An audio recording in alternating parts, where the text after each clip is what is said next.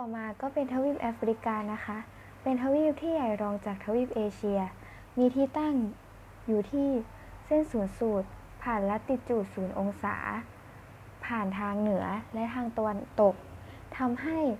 อยู่ทั้งซีกโลกเหนือและซีกโลกใต้ มีลัติจูด 30 องศาทางเหนือและทางใต้ จึงมีทะเลทรายอยู่กว้างขวาง ภูมิประเทศส่วนใหญ่เป็นที่ราบสูงทำให้ผิวดินระบายน้ำ เกิดภาวะแล้ง ภูมิอากาศส่วนใหญ่ร้อน ฝนตกน้อย แล้ง ด้านพืชพันธุ์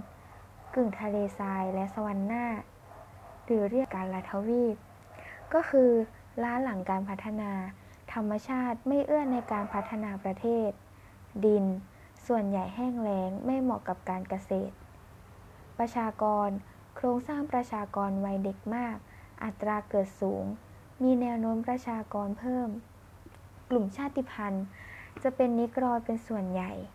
ผิวขาวจะอยู่แถบตอนเหนือของทวีป ด้านอารยธรรมจะอยู่ลุ่มแม่น้ำไนายจำนวนประชากรมากที่สุดในโลก ประเทศพัฒนาแล้วคือประเทศแอฟริกาใต้ค่ะ